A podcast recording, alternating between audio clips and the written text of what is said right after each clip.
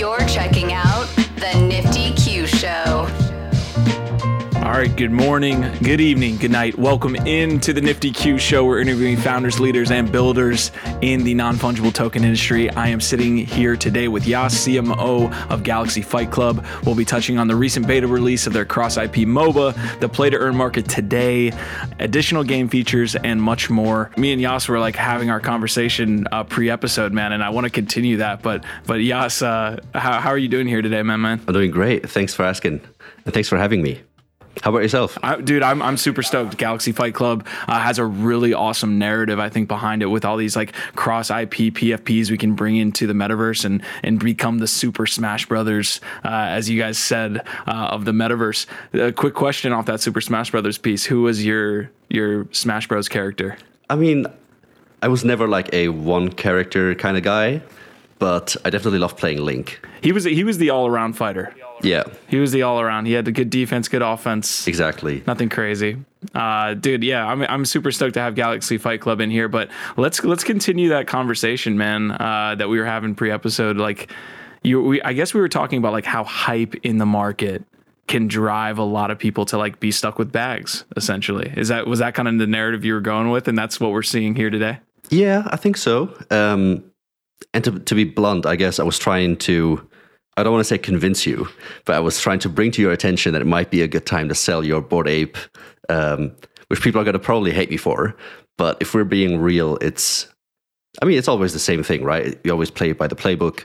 You uh, sell the hype and buy the news. Yeah, they, I don't know if I'm going to sell the bored ape uh, uh, yet uh, because Yuga seems to be the outlier in all that. But but I do agree with you, man. Like you were bringing up like the fact that at, at one point Azukis were just, and we're not throwing shade at Azukis at all. Like they're they're an awesome project, but like you you can see this pattern in a lot of these projects where there's a hype cycle that's being driven by a lot of momentum, and then people get stuck with bags because not everybody can, play that diamond handed game. Definitely. And I don't think it affects the bored apes as much because there's there's a ton of value outside of just having the NFT just for being like in that bored ape ecosystem. So I definitely think it makes sense to hold. So it's not like it's not like we were actually being serious about it, right? It's it's the same thing with me and my my, uh, my VeeFriends. Like I don't think I would sell my my kind warrior because I had offers at like 150 ETH for uh, for a spectacular VeeFriend, and I couldn't sell it. It's just the emotional attachment. D- does your current self ever like look back and say my my like former self would slap me for saying something like that?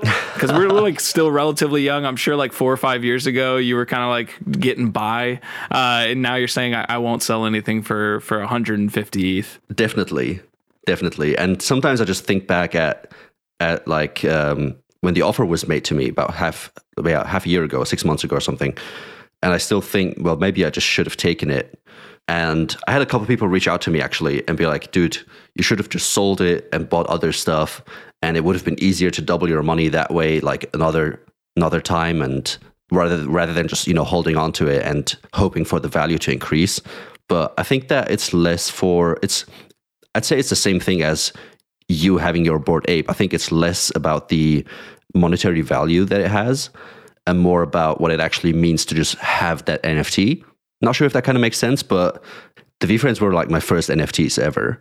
So it also has like that emotional connection that I was talking about earlier. It's just difficult. It's difficult. Yeah, I'm interested in, in, your thoughts on like people's emotional connections to their PFPs, of course, because you guys are adding like an additional utility piece, basically saying, hey, if you own this this PFP now, you can actually like be in our game with your bored ape or with you know, uh, I, mean, Subducks, Alluvium. You guys have have, have a bunch of dope partnerships. Uh, shout out to the chat really quick. King Peck is saying VeeFriends partnered with GFC with like the eyeball emoji. Is that happening anytime soon? Um, well, I'm not allowed to, to, to speak on that yet. Oh, so I can't confirm or or deny it. Love it, love it. All right, man. Well, well, let's get into uh, a little bit of your background. I usually like to to have these episodes start with a little bit of foundation as to who you are, uh, so that we can kind of roll into uh, Galaxy Fight Club. So, what's your background uh, just in general, and then how did you find the space? Yeah, absolutely. Um, so it depends on how far or how long back you want me to start. but I'll try. To start all the way back.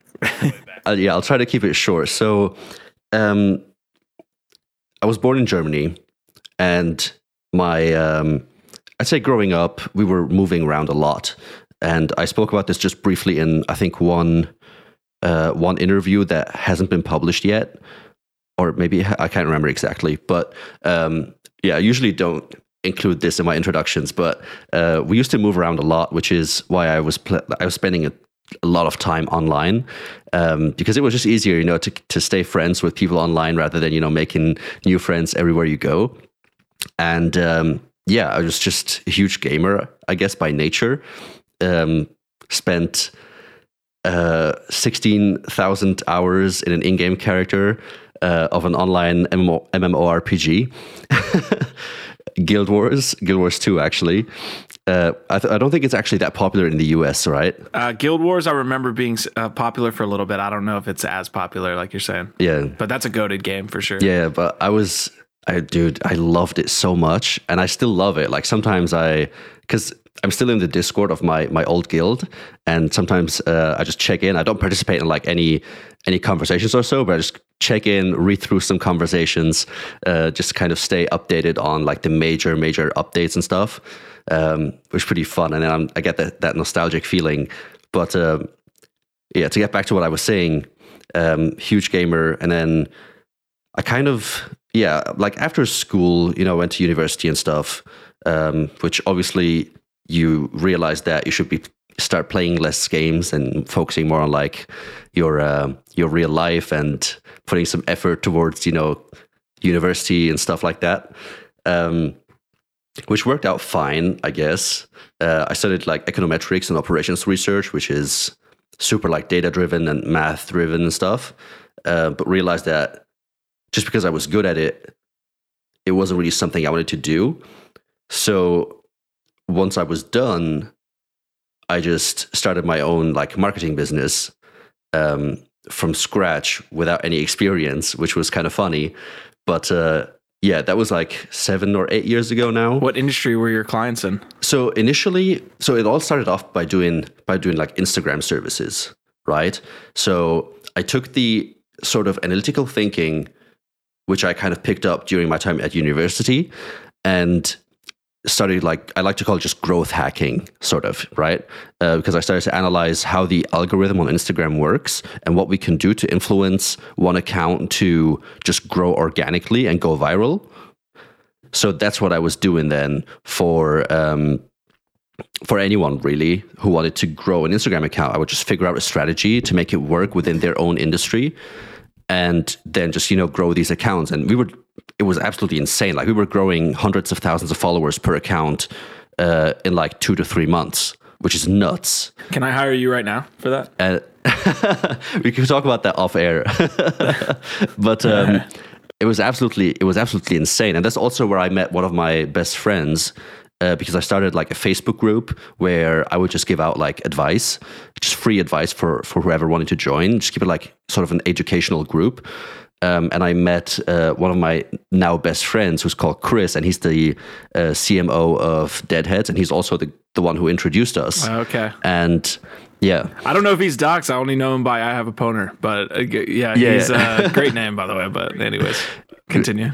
It's not just it's just it's not, it's not just a great name, like it's a great person behind Yeah, it. absolutely. Um, and um, yeah, so that's kind of how it all started off. But then over time, I realized that Instagram, it's um, it's difficult to quantify results for clients because even if you grow an account and you don't have actually a a super great account manager who can actually take advantage of people's attention and know how to influence or how to uh, properly structure the account in order to generate whatever call to action you want to happen it's very difficult to quantify the results for your clients. So I started moving away from that and focus uh, focused more on B two B businesses and lead generation for them, and uh, yeah, just filling up like their sales pipeline, doing sales trainings and stuff like that. Because obviously, over time, as I was trying to, as I was trying to just just get more knowledgeable in the position of just being like a business owner just started to accumulating so many skill sets including sales i think that was like one of my my greatest str- strengths that i just wanted to go like go down that route, and it's a lot more quantifiable, or yeah, it's just more trackable, I guess. Uh, when you're talking to your clients, it's like, okay, well, this month we generated X amount of leads for you, um, which ended up in so and so many conversations and three or five sales or whatever, right? And then it's like, okay, is the is your ROI there or is it not?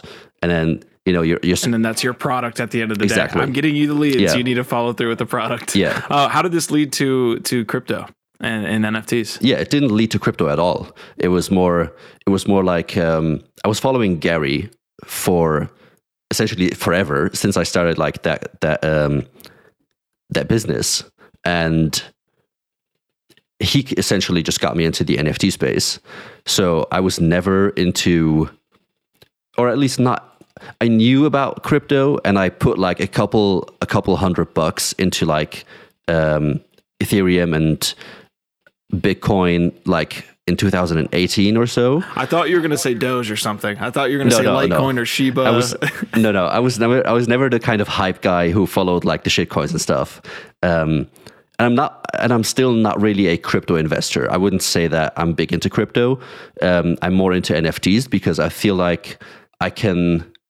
It's easier for me to navigate in a space that is based on human interaction and emotions rather than just graphs, you know, where you just analyze if if a coin is like going up or down and then, you know, the I don't know, you analyze like how it's been in the past and how it's how you predict its its future movement and stuff. Just I just don't think it so an, ec- an economics and data major is have is would rather have the human interaction side. Is that what you're telling me? Because I just don't think that those predictions are like feasible. It just it it's not making sense to me.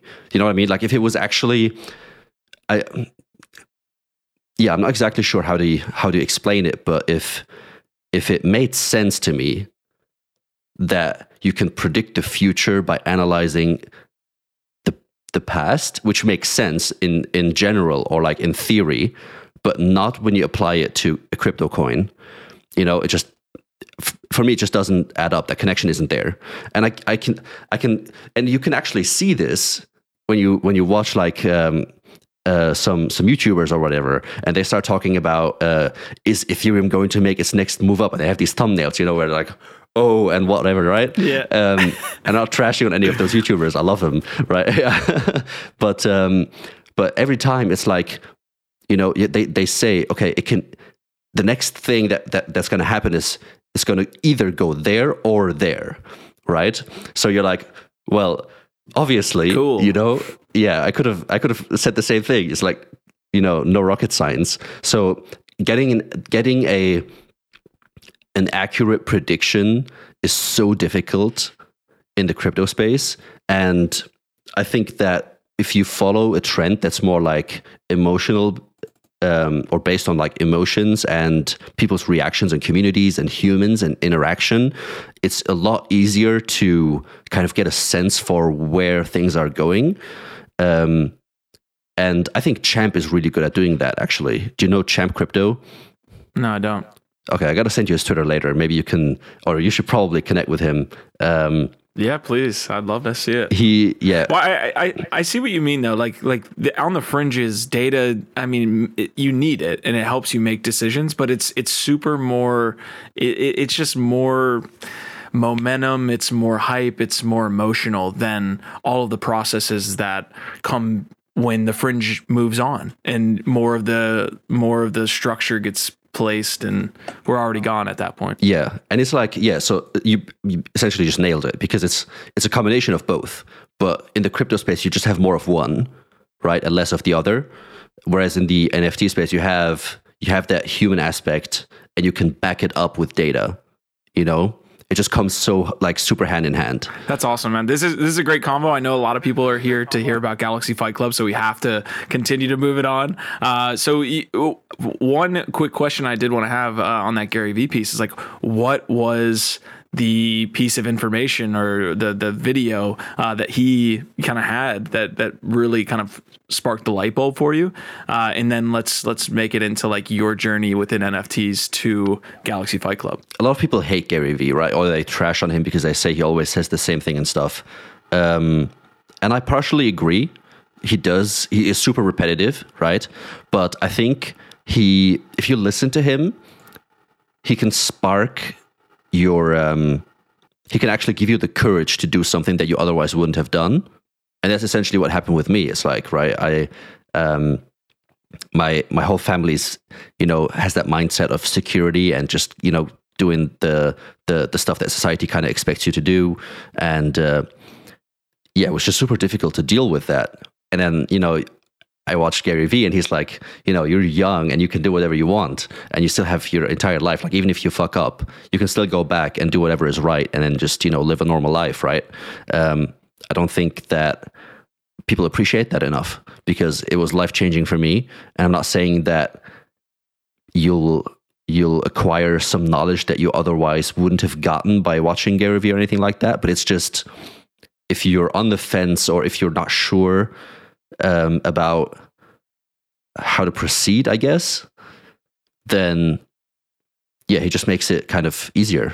I think. Yeah, I, I can see that. Gary Gary's a great motivator. Uh, I think you can see that even if you're not like a average, like an avid follower of his his stuff, uh, you can see that he's a great motivator uh, for for people that you know watch his videos often or even one time. So you found that Gary Vee video, you saw the NFTs, you know, could potentially be uh, something that could you know that you want to get involved in that that obviously have some good uh, value what was the next step? Did you get involved in some PFP projects? Were you getting involved in communities? Did you buy some tokens? How did that all work? So the first mint obviously was VeeFriends, um, and it was so funny because I was talking to Chris, um, and we were we were saying like because it was a lot of money at that time, right? Or well, it still is a lot of money, but it's like the mint for the spectacular VeeFriends was over it was a dutch auction and it started at uh, i think it was starting at six or seven eth and it went down to three or 3.5 i can't exactly remember and the cores were from 3 eth to 0.5 so it was, a very expensive mint right and uh, i had about 15 or 20,000 uh, euros saved up at that time. And I was like, okay, you know what? I'm just going to take it and dump it all into VeeFriends. And worst case, I can still go to VeeCon, you know, for the next three years and, you know, network and connect with people with like-minded people and stuff. And that was like the justification chris and i were talking about. It was like okay so worst case we just go to VeeCon and it's going to be awesome you know and we're just going to have an awesome time. And it's like you know whatever. But um yeah it turns out um, the collection kind of mooned, um, not to the obviously to the same degree as bored Apes or, or anything like that, but um, definitely way beyond any of my expectations. And from there, I went into I I minted Subducks, um, which I it, I think that was like my second or third mint. Um, but I sold it at like 0.3 or something because I was panicking because I saw it go up once and it hit 0.4 and I didn't sell. It went back down to below 0.1. And then the, the second time it just kind of went towards like 0.3 i just listed it and immediately sold next morning i wake up it's at 1 eth right it was it was one of those moments but yeah. but um is it is subducks undervalued now? Like they're they're they're sitting at like 0.6 or something like that? Like it has to be so undervalued. So we've actually partnered up with subducks um i think this week was the announcement. Yeah it was it was yesterday. Um and i'm actually having a twitter space in a bit with uh with the subducks team. And I'm very excited about the partnership because I've been a fan of Subducks for forever. Like since I minted, I kind of like the set. Like I didn't even want to sell. I was just kind of I was panicking in, the, in that moment, and it was like you know I was still super new to the space. Um, but I've always been a fan of Subducks, and I'm actually considering getting a few Subducks right now because it definitely feels like they're they're like I don't know what's what exactly is going on, but it seems yeah. undervalued for sure. Yeah. It, it, it's tough because people go out on limbs. Uh, the projects go out on limbs and like launch these utility tokens, but I think that those can like muddle the environment a little bit. I don't, I don't know. It seems like they're super undervalued. Uh, but that has to come up in your spaces. The fact that you panic sold uh, a Subduck with them. Oh, definitely. Yeah, definitely. But um, yeah, after that, I, I bought some Deadheads. I'm I'm a big fan of Deadheads. Um, I mean, like it's public information, right? Like anyone, like pretty much everyone knows that I hold like the Kind Warrior, the Bubblegum Spectacular. People people just check my wallet and shit. But um, uh, I have I have quite a quite a lot of Deadheads. Quite a lot. I mean, like ten or so. Um, not like hundreds. Uh, I have some skull troopers and stuff that's like all in the Deadheads ecosystem, and that's just because I guess mostly because Chris works there, and it's like he always FOMOs me in. Uh, it's yeah, it's just it's so Doing a good funny. Yeah, yeah, he definitely is, and I and I like the team, and it's. I think that Tempo and Jeremy are really really cool guys, and I also obviously want to support them to some degree, and I think that um, the fact that they were so early and they have this like motivation to do something big is it's very similar. I see like because because w- when you're a founder, like you you start judging people's decisions and moves from like a different perspective, and that's essentially what I started doing. Is like I I look at them and I see the same quality of work uh, that we're doing you know and the same like structures and the same processes and things like that so i kind of i have that appreciation for that like even if they're even if it was to go to zero i'm like dude it was still worth getting that you know Well, well, that's the conversation we were having earlier in the episode. Was like people don't often value stuff in this in this environment in this uh, this industry in the right way. Like they they want to chase the next you know uh, hundred ETH bet or whatever. When they see a project that's actually working, that's not necessarily something that's going to lead to a high floor price. Because I agree, Deadheads is doing some cool shit. Uh, but you know, it is what it is. they were i think they were the first ones with with do you do you do you own deadheads Yeah, I own like three Deadheads. do you have you seen like the, the green room and stuff That was the one of the coolest things. We just had Deadheads on last week. That's freaking awesome. yeah it's like i think they were the first ones to have something like that in place Yep. if not if not the first ones i can't remember exactly but now you see everyone you know putting up marketplaces and whatnot and stuff like that they announced their burning mechanism for deadheads i think like back in what december or november or something back then they had these tickets that you can use in combination with a deadhead to burn them t- into a halo head which still are to be, to be released but um, no one was talking about that stuff at, at the time you know? And nowadays you see like everyone has a token everyone has a burning mechanism everyone has this and that. Like those guys are legit you know way above the curve uh, Yeah, they are. when it comes to to innovation Yeah, I want to give a shout out to Deadheads, of course, but we're, we have a, someone in chat. MCO MCO twelve is saying uh, we need to talk about GFC as well. Yeah, So- and I was I was about to say no, I was about to say like this is the perfect transition into GFC because the stuff that we're doing on on Polygon is like I think it's unheard of, right? We have all of these different mechanisms. We have a forging system where you can you know throw weapons into um, a burning pool and then it generates like a higher tier weapon. Uh, we have a training mechanism where you take. Are you familiar with our collections? no, I'm not. Okay, so we have a couple different collections, and it's kind of it might be complicated at first, but it's actually pretty easy to get a gist of it. You have our main collection, which is the Genesis Fighters, and that's the collection that everyone knows. Then we have a weapons collection, the Genesis weapons, and then we have a second generation fighter collection. I think these are like the main three. There's also some like other ones, but I think let's focus on these three for for now. Um, but what you can do is you can take your Genesis fighter, you can burn four weapons alongside that fighter, plus burn some G coin in the equation to get a second generation fighter.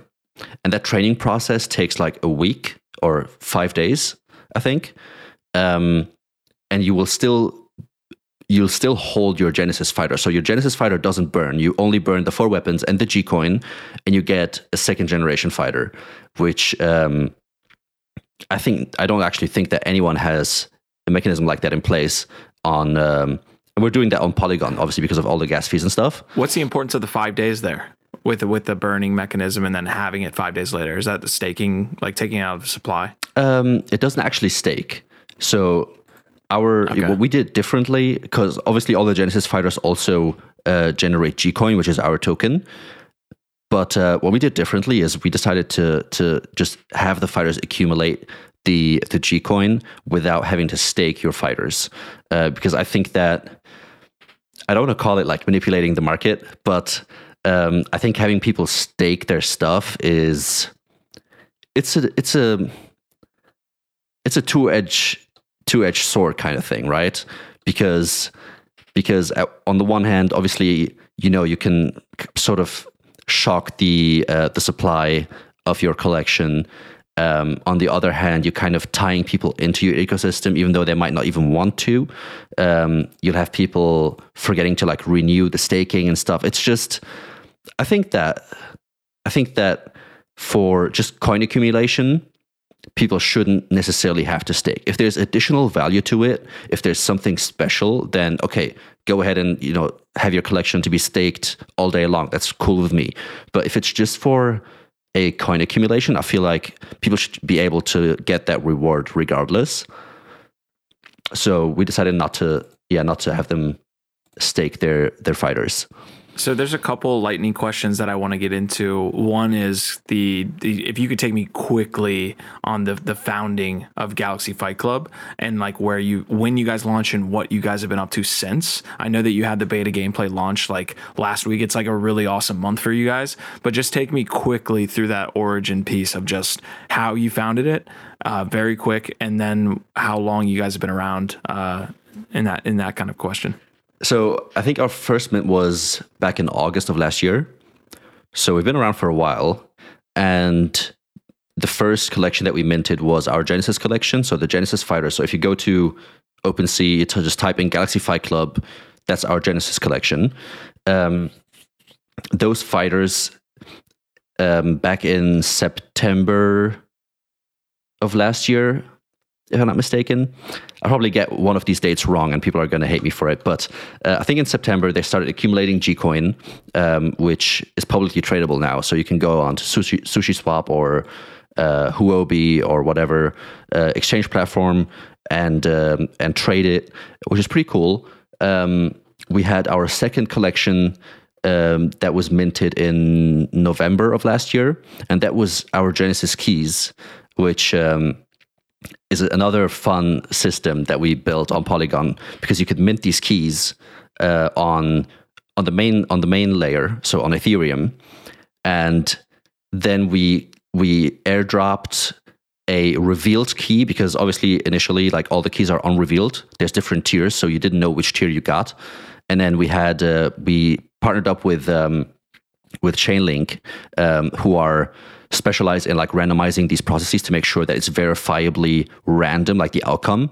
Um, and then we airdropped revealed keys to all the holders on like a random process. Uh, then we had, oh, then people could use those keys to open loot boxes um, on our website. So you can take the key, go onto our website, uh, use it, like connect your wallet, you can use the key, and then it, it like opens a loot box. It's all animated and stuff, which is pretty cool. I think I posted one of those videos on uh, on our Instagram, but um, and then you get a bunch of loot out of that loot box, which includes like weapons, consumables, and stuff like that right? So it's a pretty cool system. Yeah, and and it's built out. So again, like you were saying, it, it is tough for someone who has no idea to to know where to start. So that would be the question that I you know want to pose to you now. I, I talked with our community before we went live, and the main question I was going to ask you is like, how do I get the best exposure to Galaxy Fight Club? I know that that's you're you're on the team, so that's not necessarily. Uh, you know, you can't say buy or anything like that. But uh, I just want to know, like, do, is is the best thing to do for me, you know, to get involved in the ecosystem? Is it to buy that first generation fighter? Is it to buy keys? How should someone get involved? I think that it really depends on what your goal is, because Galaxy Fight Club is so complicated and so complex. It has so many different like aspects to it, and you can view it from so many different angles. So it really depends on which approach you want to take. So there's the there's the approach of for example, uh, just wanting to max out on Gcoin, right? And and betting on that as like a sort of an investment over time. So you could, for example, say, okay, I want to play the floor and just buy a bunch of Genesis fighters because they accumulate between five and fifteen Gcoin per day, depending on their rarity. But um, I think from a price to um, to a value uh, ratio, I think the floor is the move if you want to go for the Gcoin route because getting that 5 Gcoin a day across, I don't know how many floor fighters someone wants to pick up, makes sense. And then you'll end up with, I don't know how much Gcoin over the next three years or two and a half years by now, um, which you can sell or keep or use or whatever. Or you can say, I want to participate in like weekly tournaments. So and because we, we we're gonna have these like weekly tournaments that are have that are gonna have like ETH prizes and stuff. So we're looking at roughly like two to three ETH maybe per week that we want to give away in these tournaments. So you could say, okay, I want, I just want to become like I'm a gamer. I want to become good at the game. I want to own everyone and scoop these prizes, right? And I'm like, okay, fine, get a good fighter, probably a second generation fighter because they're on average just stronger than the the, the Genesis fighters, uh, and I think they're also cheaper for the strength that you're getting at the moment because people haven't really caught on to that yet. But um, get a second generation fighter, get a really good weapon and you're set. Go practice in game, and then you'll be fine, right? That's another approach. Or you could say, um, I want to see what's like happening behind the scenes, and I want to like try to, I guess, just trade in and out of GFC, get a battle pass. You'll get some VIP insights into what we're working on, and you'll be able to navigate that to whichever degree you'd want you'd want it to you know it's there's just so many different things to gfc it's really difficult to say like where to start but i think that um if someone like if if you're really interested in finding out more reading the white paper but actually reading the white like like actually sitting down taking like 15 minutes maybe out of your day and reading the white paper is a good move because i think that we did a pretty good job at explaining stuff on there um but outside of that just hopping into our Discord, and I actually had, and this is, I'm not making this up because it just fits the narrative. I actually had someone message me yesterday who was new to our Discord, and he was like, "Dude, um, I just came in, I heard of your collection, and I wanted to get like involved and and buy a fighter or whatnot." And I hopped into your Discord, and the people there are so helpful and they gave me so much information. I literally didn't have any, like he didn't have to look up anything. They literally just gave him bite-sized pieces to make it like understandable and everything.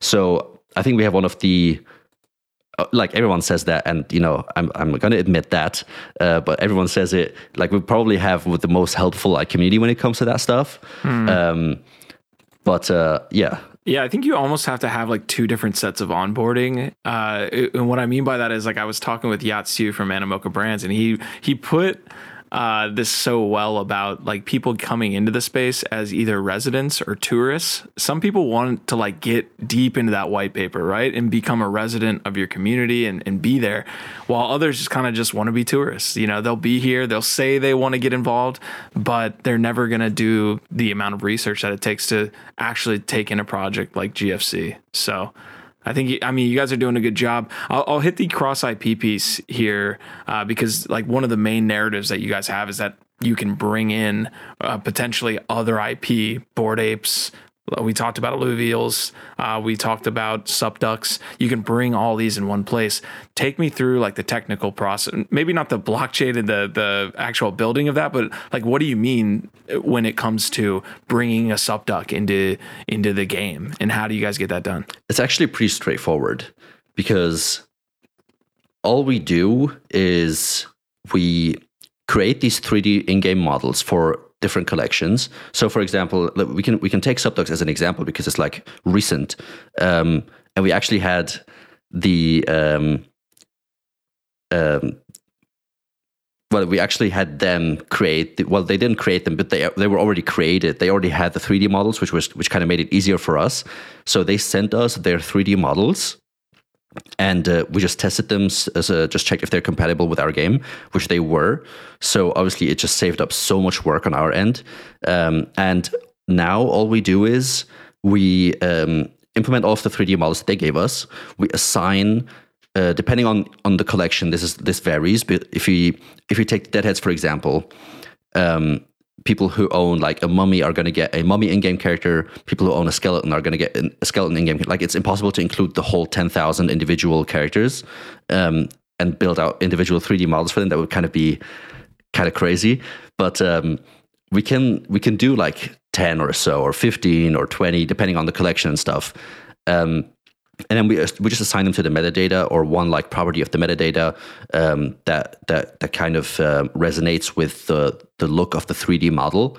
And then when people create their account on our platform, we link it to their MetaMask wallet, so we can always just scan their wallet once they log in, see which NFTs they're holding, and which one of those uh, are assigned for a specific 3D model, and then they you know can use that 3D model in game. This gets me back to like the main question that all of us metaverse uh, like heads want to get to is like when will we get to a Ready Player One? You mentioned that like it's almost impossible for you guys at this point to implement ten thousand of the apes for everyone to have their own individual ape, which leads me to believe at least in the near you know future we're net we're not going to be able to do Ready Player One. Everyone isn't going to be able to be true like themselves right now we have like one or two or 10 that can represent our community in a sense.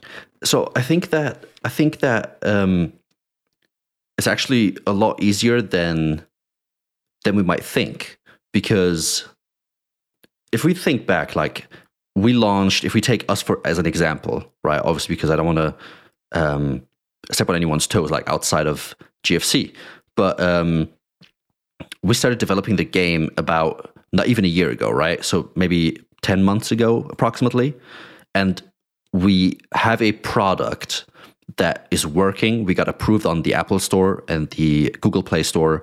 We are having people log in and play the game like an actual fun gaming experience. And I'm not making that up because people are, you know, you can just scroll through our Discord and you'll see a bunch of different people uh, say that they're actually so addicted to the game.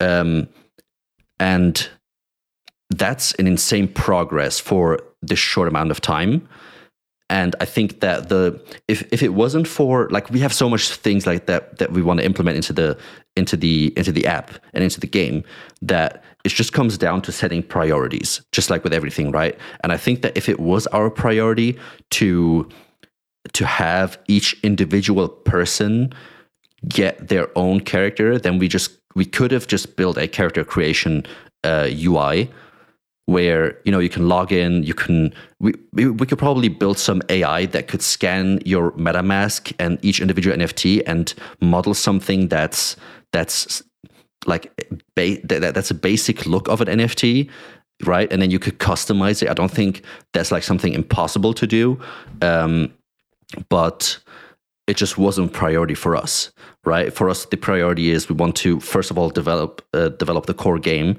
which we've focused on in the past couple of months get on the app store get approved for everything um, now make sure that we have the tournament features ready because we're launching a huge tournament uh, in the next month or next two months. I don't want to say something wrong here, we have yeah, we're still in April. I I, I want to touch on this this App Store piece, dude. I and I want to hit the tournaments. I just need to stop you because you guys do have a lot of going on. So you, you mentioned like even recently, I think a week ago, uh, you guys got approved, or a couple weeks ago, you guys got approved by both the Apple Store and Google Play Store.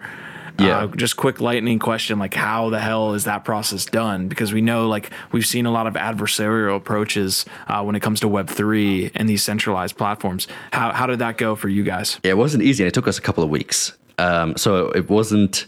It, it, it's not like you can just apply and you get approved, especially for for the Apple App Store. Um, it's actually a pain, and you need to go back and forth and just have slight changes and make sure that you negotiate terms properly. And I don't want to get too deep into that, but um, I think everyone who who's familiar with that setup knows that usually the the Apple App Store takes like a cut of your revenue that you make in like from in-game purchases and sales and, and things like that. So it's um, it's not an easy process, and I. I'm, I'm not even sure like how many Web three apps are on the Apple App Store, uh, if any, besides us.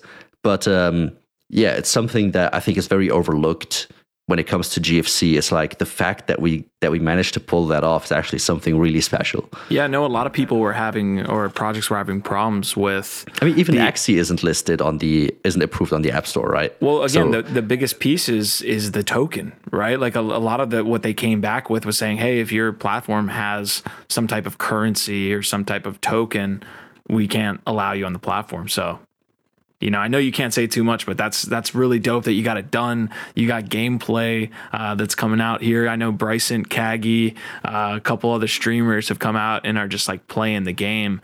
Uh, tell tell us a little bit about like the the beta access.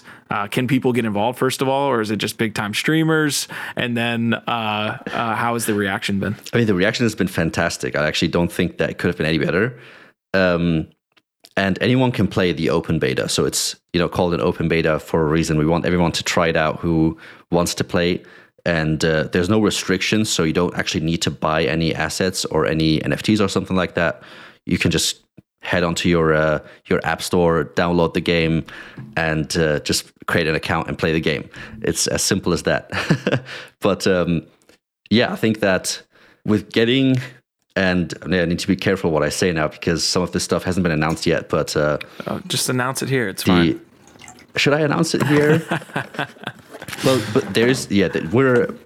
I'm just gonna announce it, I guess, um, because it's kind of obvious, I guess, by now. But uh, we yeah we did onboard Bryson as well um, into into GFC as a as a partner. He has um, a brand or like a, a guild that's called Loot Squad.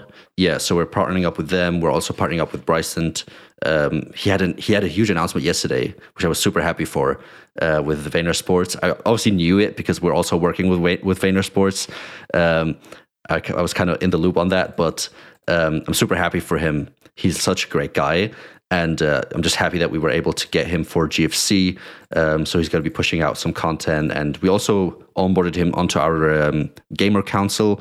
So he's actually going to be, you know, reviewing and sharing his experience with us and seeing how we can improve. And he was, I think he was telling me that he wanted to get on the Axie council as well, but for some reason it didn't work, or he was too late, or something like that. I can't exactly remember but he's ex- he's excited that he's on a council now. yeah. Well, I mean, Axie is has been under fire recently, mainly because I follow Kagi and he loves trolling uh, Axie Infinity. Uh, but they've been yeah they've been under under fire, so it's cool that you were able to you know use I wouldn't say use that, but definitely that that partnership with Bryson is is amazing. Tell me your strategy behind this, like short and long term with these streamers, because they're going to bring you know eyeballs you know to to your game. Uh, what's your what's your strategy on like the short term process as well as like how you're viewing streamers long term with your Web three game essentially, you know, or you know just gaming in general? How are you looking at streamers? I mean, I think streamers, it's it's since we're since we're aiming to build towards that esports experience, obviously streamers are going to be essential. Like it's an essential part of any like esport ecosystem in my in my opinion, um, because you want people to to have someone to look up to, right? Someone to learn from, and someone to just consume content from, right, on an ongoing basis. Uh, and then obviously also having like streamers for the tournaments and things like that is just all gonna like kind of, yeah, I, guess just resonate and um, yeah, lead into one another. Yeah, when when do these big esports teams get involved? Uh, I know we've seen like a lot of, you know, uh, crossover, right? Like a hundred thieves. I think some of the founders are getting in uh, to different, you know, Web three uh, industry sec- like sectors. So just kind of, kind of that question I'll throw out to you. Like, when are we going to see, you know, a hundred thieves or a Team Liquid get involved in in Web three? I mean, I don't think it's that far out, to be honest. Like, obviously, I can't predict the future, but within the next couple of months, we're definitely going to see some esports teams like enter the Web3 space. I, I don't doubt that. Gotcha. All right. Well, we're uh, guys. We're like I would say a little bit over halfway through the episode. Uh, this is the Nifty Q Show. We do these every Wednesday and Thursday. If you're not able to get here for whatever reason, it's here on YouTube. It's also on Spotify and Apple Podcasts. So that'll be uh, there 24 hours after the episode. Uh, I'm sitting here with Galaxy Fight Club. I'm sitting here with Yas. Uh, we're going through some features uh, here uh, from the actual gameplay and things like this. Uh, so if you guys have any questions, please drop them in the chat. Yas, I guess my question to you here is I, I played a little bit of a, Th- Thetan Arena. Shout out to Prodigy here in the chat. We would like play like 3v3 or Battle Royale. and, and we would get wrecked by people who maybe spent more uh, in the game. Uh, how do you deal with the pay to win aspect? Uh, and how does that work within your ecosystem? I know you mentioned like you can upgrade or or have better characters here and there. How are you looking at uh, kind of like balance inside of the I game? I mean, there's always going to be th- like there's always going to be weapons and stuff that are stronger than others. Um, just like when in any game, you're always going to have something that's slightly more powerful than everything else. And um, there's actually something that a lot of people brought up with like the open beta launch is like, well, this tier of humans isn't strong enough compared to whatnot and this and that. But um, I think that there's two obviously two ways to look at it, right? So one being from a competitive standpoint, where you say, okay, if we were to have a tournament tomorrow, right, and we would have, say, half of our holders participate, which is like 1,500 people approximately, or 1,200, 300, something like that. Um, you could probably, it would probably be fair to say that the winners are more likely to be the ones who have a stronger character or a stronger fighter or a stronger weapon. But if you look at the big picture of having a healthy ecosystem of or with a um, daily active user base of upwards of that number, right? So if we approach, you know, the the the 20,000, 50,000 daily active users, 100,000 daily active users, then you're you're talking about a an amount of players inside of your ecosystem where the individual isn't like the individual stronger character or whatnot isn't actually going to be that noticeable in the big picture because there's going to be so much so many interactions and so many people like queuing up for games and stuff the chances of you facing that person that just has that overpowered thing is so small. Like it's first of all they need to be online right? And then they need to be like around your elo or around your skill level. And then you know you'll have to still match make them right? So the chances are super small. But um, i definitely feel that people are feeling like right now there's some stuff that's overpowered and i agree it's not like i disagree but yeah as i said like if you look at the big picture and moving like a couple months into the future i think that all of this is just going to play out fine because you're going to have so many so many players just hopping on, even with like free to play characters and stuff, that uh, it's not actually going to be that noticeable. And at that point, I would even argue the the the contrary because you want people who are long term holders or people who want to be like the, the the the stronger the stronger person in game or the strongest or whatnot to to be able to you know invest into the ecosystem and get something that's stronger than than than other stuff right?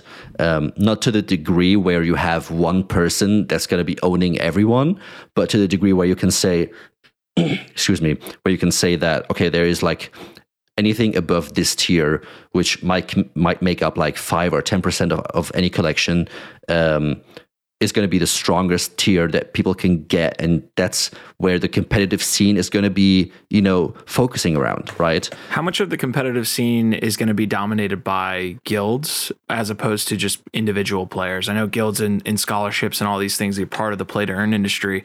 I wonder how you, what your kind of thinking of when it comes to guilds. I know, you know, crypto people were always thinking in like game theory. You could obviously have like a guild come in and, and rent uh, or, you know, give their uh, guild members like better weapons so that they're the better players and all these different things. How are you looking at guilds within your ecosystem? I think that I think that guilds aren't actually going to be that into the competitive scene.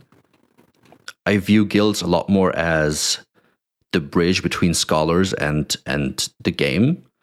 And I think that if and I might be wrong, but I think that if a scholar was actually that dedicated that he would want to get into the competitive scene, he would probably just skip that bridge and just approach us. But I might be wrong. Like I'm I'm not exactly sure. I guess we'll see and find out. But um, that's just my intuition. It's like uh, I think that guilds are more just a bridge between between the gaming project and the scholars, and um, the competitive scene is probably going to be more. It's probably going to be more Western people. I feel like, but um, more more like buyer focused people. But then again, they might be like they might rent out their assets to individual skilled players. I don't know. It's it's definitely it's there i mean there Yeah. there definitely is some A lot of us don't. some directions that we can say okay it's most likely going to go towards this direction but it could still play out the other way around Yeah, I've got a couple questions here on like demographic. Uh, so like two lightning questions would be like, where is your demographic currently right now? You mentioned the West potentially being involved in the competitive scene. I know some of these, you know, play to earn games have seen a lot uh, of use in like Brazil, for example. Like I'll be watching a Twitch stream and there's a ton of Brazilians uh, playing it. Uh, all speaking Portuguese, which is a funny just thing to, to watch because I can't understand shit, but I can see them playing. Uh, so I wonder where that demographic is right now. Uh, and then what what is success to you when it comes to the amount of players uh, playing in the ecosystem? You know, I, I'm with a lot of NFT music people. The one one cool thing uh, uh, that they talk about is the ability to be successful without having to reach a million people you know and i think that translates to the the gaming scene uh, very well. So those two questions demographic as well as what is success when it comes to a user base for galaxy fight club. So i think that in terms of the the P2E space as a whole like actual actual games right? Not just like the the game theory projects where they call it P2E and they just have like a bunch of burning mechanisms. Like that's not that's not actually a game right? That's not P2E in my in my opinion but um for actual games i think that there's always two i like to call it like two audiences or two personas. You have like the buyer's market and the seller's market right? And they kind of make up your foundation long term. You need to have like a good balance of buyers versus sellers. Um, with obviously majority of the sellers then coming from probably third world countries of the world um, probably more like asian based south america uh, stuff like that and the uh, buyer's persona being more like US based, maybe European, uh, but first world, more wealthy, um, and more focused on on collecting, more focused on winning, more focused on you know these things, um, or long term investing and earning. You know, also a big part of it. And um, I think it's important to be able to address both of these in a similar fashion, or at least to the degree where you have both of them. And that's again when we you know when, when we circle back to the guilds they actually can help bridge the gap between a project and a healthy player base right because they have all of these scholars which they can easily onboard into a game if they really wanted to right because they can just activate them uh, push like their narrative of their own story in, into that direction and make sure that their scholars are kind of keen on playing the game. Um, and then you know with with the with the buyers market, I think I think the the larger part of the NFT audience is like that buyer's persona. Um, so I think that's just on us to make sure that we you know communicate our messaging clearly or clear enough for people to to understand and to um, yeah have faith in us and, and invest into our project. Um, and I think that's something that we we we we're not doing the best job on. I think we can definitely improve it. I think we have improved a lot over the past couple of months, though. Um, like if you look back to like late last year or yeah something around that, I think that it was a lot more difficult to to understand what Galaxy Fight Club is about. Um, compared to today, and especially because we're having um, like a whole rebranding happening here in the next couple of weeks. So we're gonna have like a new website, a new game trailer, actually two game trailers coming out around the same time. Uh, with one being like a teaser trailer sort of thing, and one being more like cinematic, more like more like game graphic ish, um, which is going to be cool as fuck. And we have yeah, white paper updates. We have all of these influencers coming in. We had we well, we just had the the beta launch. We're gonna have the uh, tournament with a prize pool of like a quarter to half a million dollars, which is gonna be insane. And we're gonna have you know people like Bryson, you know, participating in that. You know, having companies like uh, second alpha. so I don't think we have announced this yet. No, no, no. I already, I already said too much. I think I already, I probably shouldn't have mentioned Bryson, but um, no, I appreciate that, man. I, I, there's gonna be, go. there's gonna be like top tier people, and um, people actually, if if people want to go to my Twitter, you know, you can start speculating onto um, onto what's happening because I drop so much alpha on my Twitter uh, without saying it. Like I, I, I say things without saying them. You know what I mean?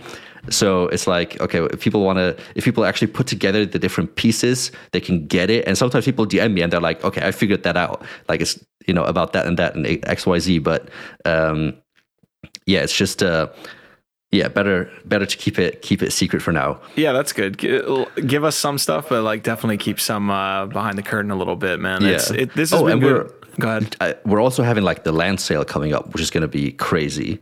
Um, Okay, so we'll touch on that land sale piece. I did want to uh, ask that that other lightning question from like a user base perspective, but I do want it, the land sale information.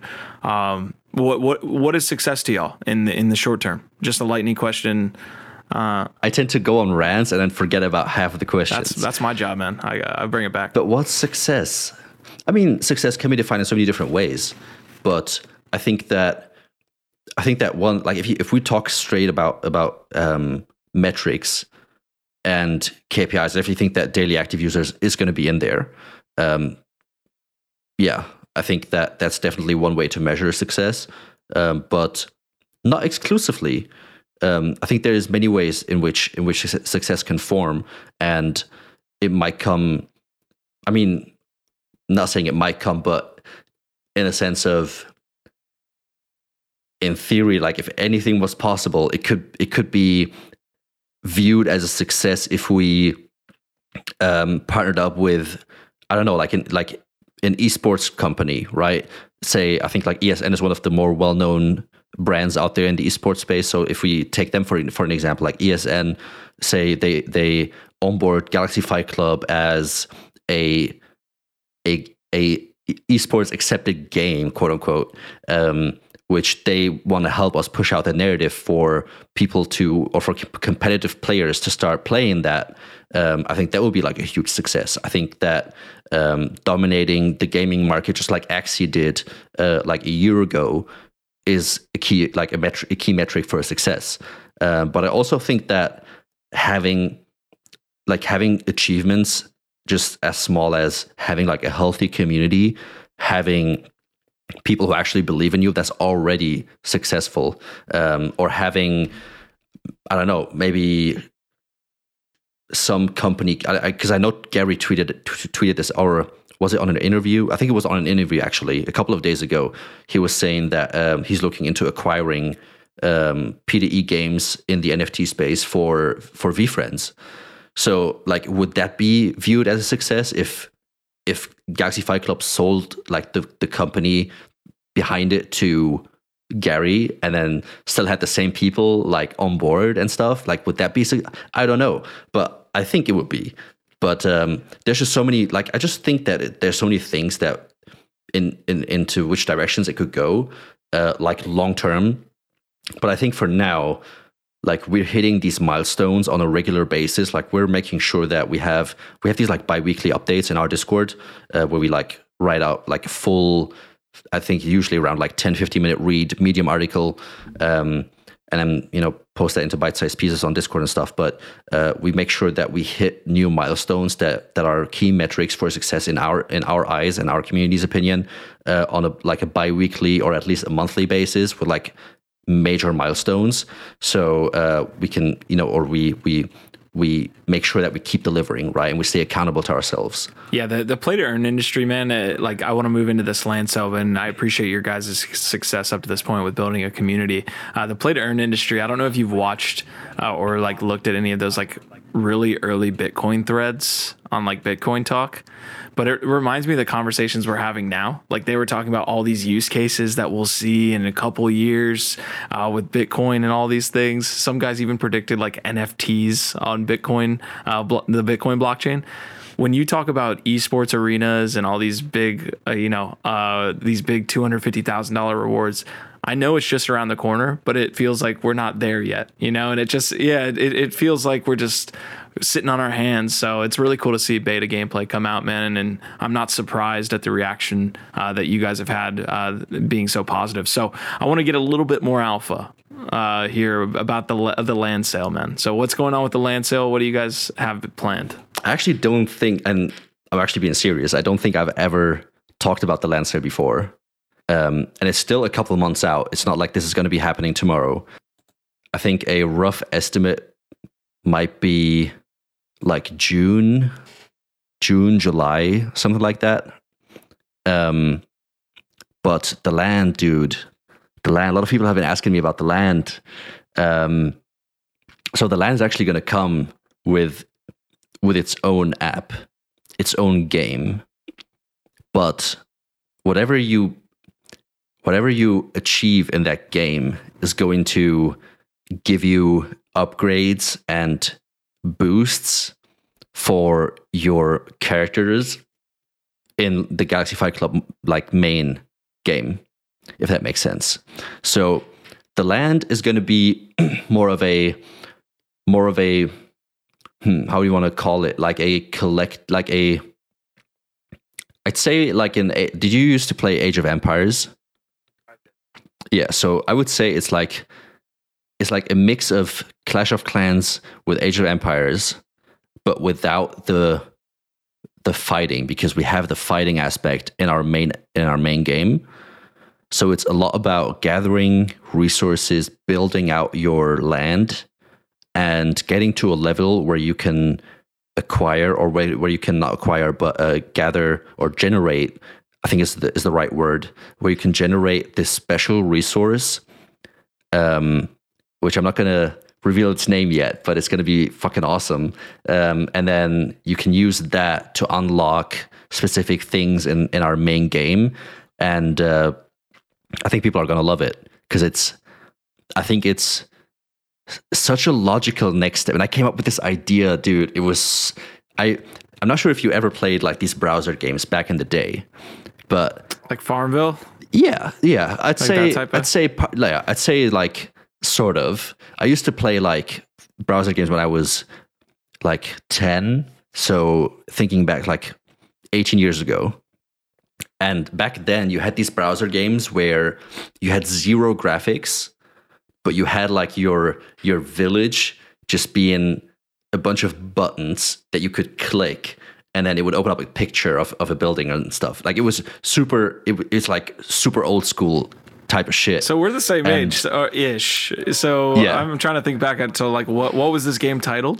Like what were these browser games? um, i think OGame was like the biggest one at least here like in germany i grew up like in germany most most of my uh most of my teenage years but um Flubber saying King of Kings of Chaos. Is that one that does that ring a bell? um i think so But- let me look it up really quick but um I didn't mean to throw you off. No, all good. But I think that the core principle is is that I was I was thinking back. I just had one of these like nostalgic moments uh, talking to to our founder, um, and we were just brainstorming on like what we could do and shit. And I was like, dude.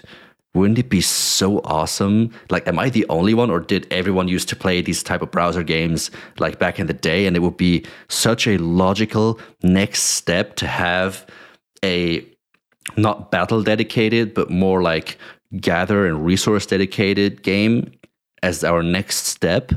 Um, but not as two ecosystems, but as an addition to our existing ecosystem where we can add new mechanisms that are going to benefit our holders. You know what I mean?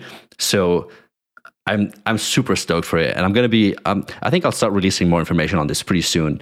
But um, I think that I think that people are gonna love it. At least I'm like this is definitely something that I think is gonna be my thing. Like I think that I'm gonna be playing the fucking land game all day long um, for as long as I can, and make sure that I get my hands on these resources because I think that uh, this is gonna be the.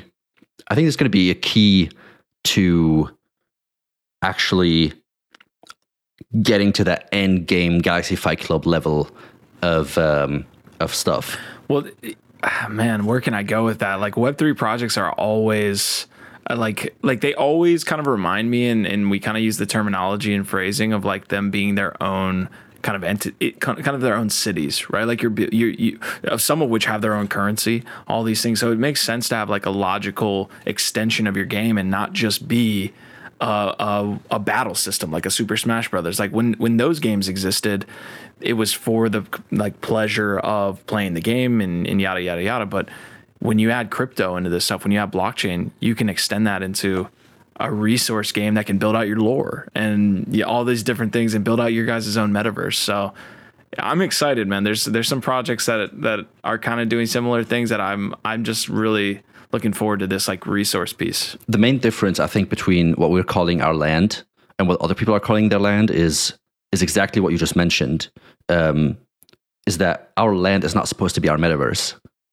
You know, it's like Galaxy Fight Club is our metaverse, and I actually had a discussion with um, with uh, AJ and with um, with Darren, one of his one of his uh, employees at Vayner Sports, um, the other day, where it just it just blew me away because if you think about it, and then and then I had another conversation with the owner of of Council of Kings and with properties who are like essential metaverse projects, and it just all came together in my in my head. Where, if you think about it, what is like the metaverse is is what is like okay. So are we are we looking up to like NFT worlds as as the metaverse right now? Is I think that's like the main thing right now, isn't it? Um, well, if you think about it in in in essence, it's, it really isn't because first of all, you have a huge barrier to entry, even if people don't want to admit it. But the barrier to entry is huge because you actually need to to to get Minecraft to be able to play, and for all projects building on NFT worlds, they have to follow the Minecraft uh, terms of service. So they're not actually able to monetize their platform long term, which essentially just means that and this is not my words this is from this is coming from someone who's building on nft worlds for their main project right? This isn't me saying it but they think that nft worlds isn't going to make it long term because because of that because they're not able to monetize it. And eventually it's just such a difficult part to have an ecosystem that is not non-monetized unless you want to charge your users but you know good luck with that. Well, well sandbox was was attempting this the most out of anyone i think which is just like kind of bringing a world of, of different worlds together. But again if we look at sandbox which would have been like my second point is have you tried out the beta of sandbox? I have i, I have and and yeah go ahead go, go ahead go ahead. Yeah i, I mean i have. I, so have i and i think it's it's a cool experience but is it actually like it the way i view sandbox is like or the way i experienced it is probably a better way to put it. The way i experienced it is it was such a nice experience going in there for the first time that that i would be down to revisit in like six months. Do you know what i mean? It's like i go in it's like a museum. Like i, I went there and i was like dude this is awesome but it's not like it's not like I want to go back the next day and be there like all the time. It's like it was so nice to see. It was a great experience, and I definitely want to be here. I want. I definitely want to come again. But it's like not. It's like Disney. Like it's like going to Disneyland. Like you're not going to Disneyland every day. You know what I mean? Yeah. It's like to me, it feels like every project is building their own Disneyland. Yeah. Like they, it, it feels like every project is trying to build out their own kind of ecosystem, which is just fine. You know, because the problem with and you just mentioned it with Sandbox and namely Decentraland and Crypto Voxels as well is that it in, the, unless there's an event you're there for, you're not just gonna like you know chill in there, you know, because it, there's just not enough people that you want to connect with at the end of the day. and So and the way that they saw, and this is the guy from from Vayner Sports uh, talking to me, and he was like, he was like, "You guys have a finished product. Well, not I, would, I don't I don't want to call it a finished product because it's still open beta, but it's like a playable product. You have an audience, which is a finished product which- for us yeah in this space. yeah, I guess I guess to some degree, but um, you know, you have an audience, you have mechanisms in place that could essentially have thousands upon thousands of people onboarded, and you're you own the platform. Like you can do whatever you want on that platform, and like and I brought this up um, a couple of weeks ago, or yeah, I think it was a couple of weeks ago uh, on a on a different show where if we imagine someone like um, McDonald's showing interest in entering the the the Web three space, what are they going to think? What are they going to look for? I think that they're going to look for the trend, the number one trending thing to do, and that is building the metaverse, right? Or taking part in the creation of a metaverse. And the easiest foot in the door, in the door and we saw this by by various other uh, Web two native companies, is entering the Web three space by buying a plot of sandbox land and hiring someone to build on it. You know, it's the same thing over and over again. Um, but they're investing all of this money, and, and I think that I think that um, uh, the um, Darren told me, and the, the guy from Vayner Sports, he told me that uh, he was actually talking to another company, a huge um, US based company, uh, who were looking to uh, invest into or, or take that take that step into the Web three space, and they were going to write a check of like eight million dollars or something to one of these like metaverse brands or companies or whatever you want to call them um, that we just spoke about. And he was like, I told him not to because it just doesn't make sense. Like everyone is doing the same thing without even knowing if people are going to go and visit Sandbox. It's like I'm not trashing on Sandbox. Like I I love it and I think that the the the amount of innovation that they brought into the space and build it like actually having people realize what's possible in this space, they were just they took so much of that of that onto themselves um, and made it happen. But I just think that um, without the proof of concept and also with the people building on it. And i heard this from another guy uh, from from from one of these projects that's, that are building on sandbox exclusively uh, that the mechanisms that they're able to develop inside of sandbox aren't actually what they were hoping for you know? So it's it's just it's just so difficult. And i think that if we look like 6 months to 12 months to 24 months into the future the whole space is going to look like totally different. And who knows if any of the projects that we're talking about are even going to still be around and stuff. It's going to be it's going to be wild. I think Sandbox is going to be a winner, but I also believe it's a natural progression, right? Sandbox completely did better than, in my opinion, Decentraland, which was one of the first. Web three na- native, you know, metaverses. So that's going to continue. Uh, one thing I do want to tie in is that the metaverse land we're, we're kind of coming up uh, to the end of the episode, and I, and so my editor doesn't get get too pissed off uh, at the uh, like longevity of this one. Uh, you know, a, a- the Otherside land uh, that, that is in ape which I was surprised with. Uh, I thought that they would like make it available in ETH and Ape or, or something like that. Uh, we had a couple questions of like, what is your land sale going to be uh, priced in? Is it going to be potentially in Gcoin? And then just give me your last thoughts there, as well as Gcoin in general, uh, as far as it being the token of your ecosystem. Let's make it quick, uh, maybe like two or three minutes, and then we'll we'll pop out. I'll try to keep it short. Um, so I think that to give you, first of all, to give you my opinion on Gcoin, I think that Gcoin is without a doubt vastly undervalued at the moment. Um, and I can confidently say that because I think that, did we hit IDO prices again? I think I'm pretty sure we're below IDO price right now. Um, yeah, we're, at around 30 cents, 32 cents at the moment, which is um, around the price of our private round. And I think it's vastly undervalued. I think that, um, and I tweeted this out a couple of weeks ago already. Um, people are going to regret big time um, with uh, with what we have planned for the next couple of months and not taking their their leap into our ecosystem. Um, purely from a purely rational standpoint not i'm not the and people in our community know this i'm like we don't hype shit up for no reason um, we we don't sell the hype we just provide the finished announcement and then people can do whatever they want. Like the market is going to move according to the actual announcement not to whatever we say in advance. Um, but uh, i think that yeah gcoin is vastly vastly misunderstood and undervalued. And i think that um, regarding the land sale i actually haven't decided on that yet but what i was considering is having the main sale be on uh, on ETH and setting aside a certain number of plots um, or NFTs that are going to be exclusive to our Gcoin marketplace that's coming up. That's another piece of alpha I haven't mentioned before. Like we're having the marketplace come up. If we if we elongate this to another hour, I think we'll get like more and more alpha. But I think we're gonna have to uh, to shut it down. I want to give a, a, quick shout out. You guys were awesome in the chat today. Uh, Mco, Kevin, uh, Super No No, Flubber, Prodigy, Bullish Bear, uh, King Peck. Like you guys were all awesome. Uh, definitely want to give a big shout out to our community members, our vibe, our tribe uh, here. We do these. we do the NFTYQ show. You know Wednesdays and Thursdays. This was an amazing one with the Awesome Galaxy Fight Club. any last points you want to point out? Thank you for dropping all that information, by the way, uh, especially ones that you haven't before. It was it was a great it was a great combo, man. I, I again like I just like to keep it. Uh, you know, some people aren't going to click on something that's an hour and 30 minutes long.